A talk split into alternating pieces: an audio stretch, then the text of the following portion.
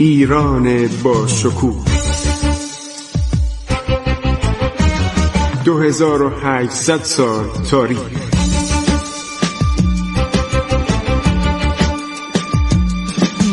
عبور از تاریخ.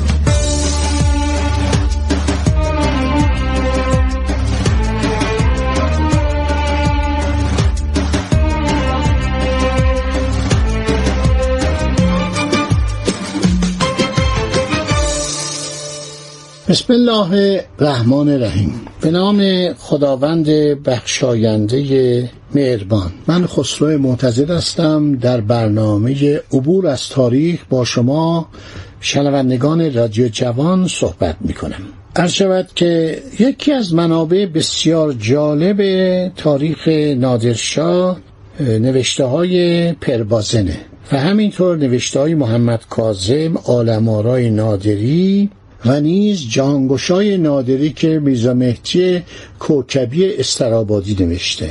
و اینها رو ما همه رو نگاه می‌کنیم. بهترین کتاب درباره نادر به نظر من لارنس لاکارت. دکتر لارنس لاکارت یک محقق انگلیسی بود. در زمان رضا در شرکت نفت انگلیس و ایران کار می‌کرد. سالها در ایران بود. تا بعد از جنگ جهانی دوم چند سالی هم بود که بعد از ایران رفت. آدم بسیار باسوادی بود. اینا دو تا مورخ داشتن. و این مورخ اولش بود یک نفر دیگه هم بود که تاریخ نفت رو نوشت. حالا اسمش یادم میاد. دکتر لارنس لاکارت کتاب های زیادی نوشته. درباره انقراض صفویه درباره زندگی نادر به عنوان آخرین جهانگشای آسیا. لحظات آخر زندگی نادر رو همه گفتن. ولی قبل از اینکه نادر کشته بشه نکات جالبی زمانی که نادر داشته به طرف مشهد می‌رفته و از دشت لوت عبور کرده آورده. آقای لاکهارد میگه در این سفر تعداد زیادی از افرادش از گرسنگی و تشنگی جان سپردند. تعدادی نیز در باطلاقهای شن فرو رفتند. چرا اینا رو میگه؟ برای اینکه اینا نقل قول از کسانی بوده که شاهد بودن. و هر شود که این مطلب و بازن. این از بازن نقل می‌کنه. دکتر بازن فرانسوی که کشیش هم بوده و نشون میده دیگه ارتش نادر به هم خورده بود. در تبس اولین شهر فراسوی کویر فرزندان و نوه های نادر شانزده تن بودند محمد کازم نوشته که نادر پنج پسر داشته شانزده نوه پسری داشته. خب اینا رو احضار کرد پسرانشو و گفت که شما یکتون بیاد سلطنت رو انتخاب کنید. اینا گفتن قربان ما جوانیم ما بی تجربه ایم ما رو ببخشید ما غلط کردیم. میره ماه آوریل وارد مشهد میشه رفتارش ددمنشانه تر و غیر انسانی تر از اصفهان و کرمان بود.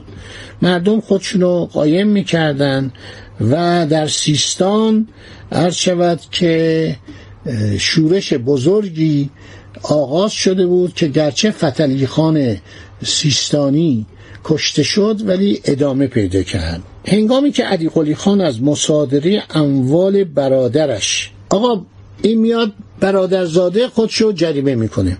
و مبلغ 100 هزار تومان مالیات بر دارایی علی قلی میرزا می‌ذاره. تصمیم می‌گیره قیام می‌کنه معلوم نیست که این پولا رو برای چی می‌خواست. واقعا این این همه ثروت این همه طلا این همه سکه این همه جواهر در قله کلات گرد آورده بود. برای چی می‌خواست؟ خیلی هم میترسید. میترسید ترورش کنن. اغلب شب خواب می‌دید و یک اسب بسیار عالی کنار خیمش میبست که اگه حمله کردن فرار کنه و بره تماسب قلی خان رو گفتیم که علی قلی خان مسموم می‌کنه. بعد جالبه که تماسب خان جلایر میره پلو علی قلی خان. اینا نکات تاریخ ها. اینا خیلی جالبه. بیشترم این بازن نوشته. این بازن خیلی آدم حسابی بوده. تمام مسائل می‌دونسته. شبام کنار چادر نادر یه چادر براش گذاشته بودن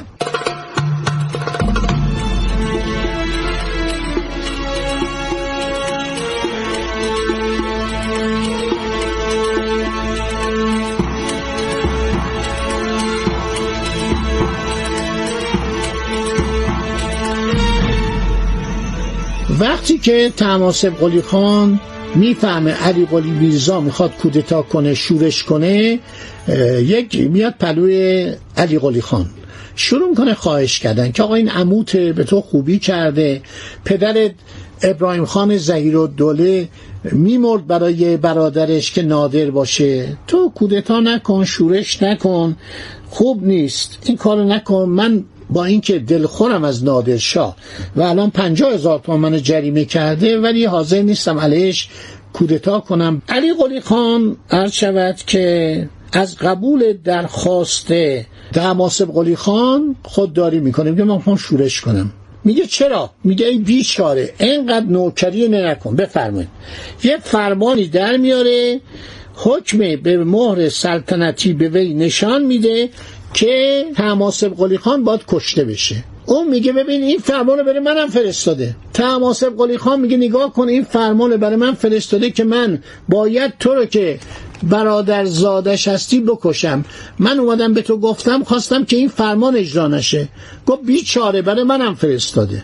کارایی که خسرو پرویز می‌کرده خسرو پرویز برای شهروراز سردار خودش که در جبهه روم بود نامه فرستاد که برادر تو بکش سرشو ببر و برای من بفرست. چون شنیدم علی من توطعه می‌کنه.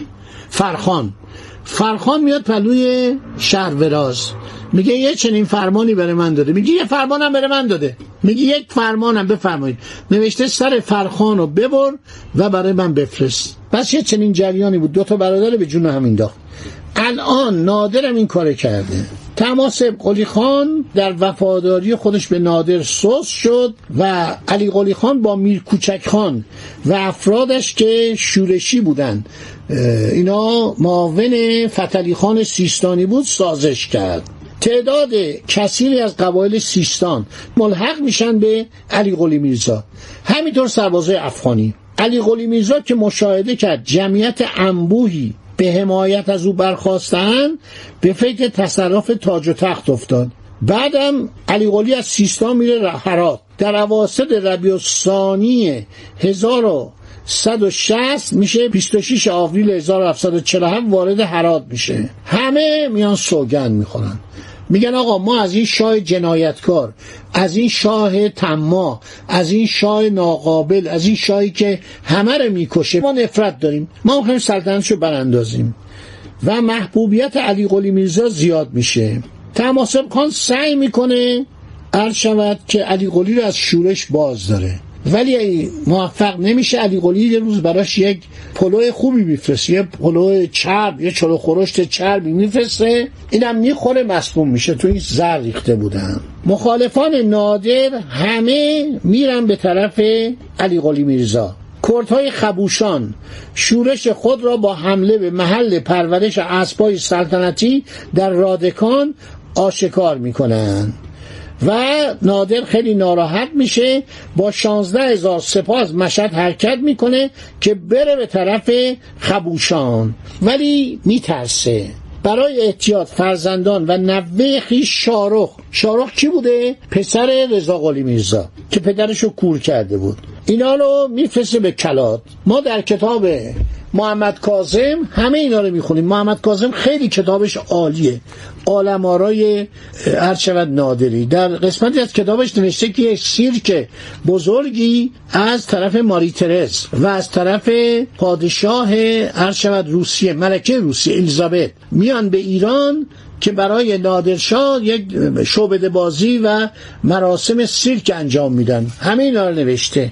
آدم احساس کنه چقدر تاریخ به آدم نزدیکه. من هیچ فکر نمی کردم سیرک در زمان ارشد نادرشاه به ایران اومده. من فکر دارم اولین سیرک زمان مثلا قاجادیه بوده. زمان مظفر شاه. دیگه نه سیرک اومده بودن مردان و زنان شعبده باز و وسایل مثلا بندباز. بندباز بودن شعبده باز بودن. کارهای محیر العقول بیکردن همه اینا رو برداشته نوشته.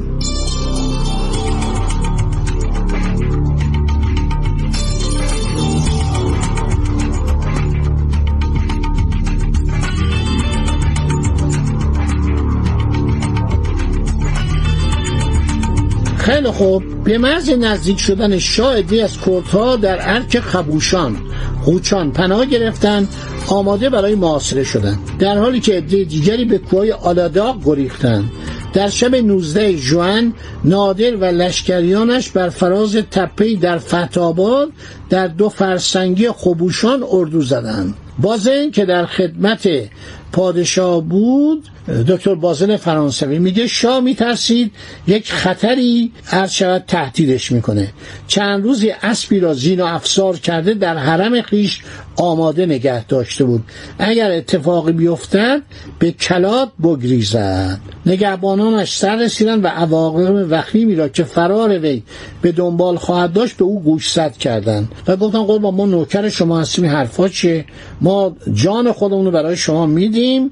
هر شود که ولی این مخالفان نادر طرفداران سابقش محمد قلی خان پیشاوند خود نادر و صالح خان که همه کاره بود از همه ناراضی تر بودن اولی فرمانده محافظان نادر بود همون محمد قلی خان.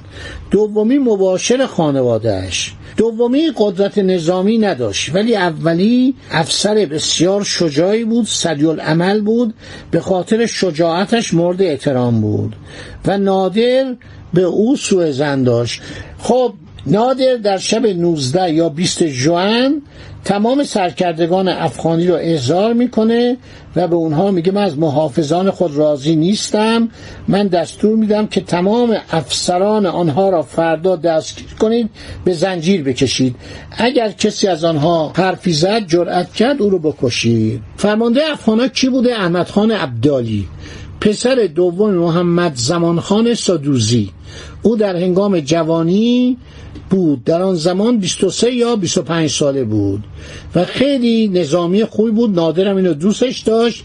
احمد خان و افرادش پس از آن که به نادر قول دادن فرامین او را اجرا خواهند کرد از خدمتش مرخص شدند. و آماده شدن که فردا صبح یعنی نصف شب ساعت مثلا چهار پنج صبح افسرهای ایرانی رو بکشن. خب دوستان تا اینجا رسیدیم. این وقت کم ما تمام شد. در برنامه بعدی باقی ماجرا رو میگم. خدا نگهدار شما. تا برنامه بعد. عبور از تاریخ.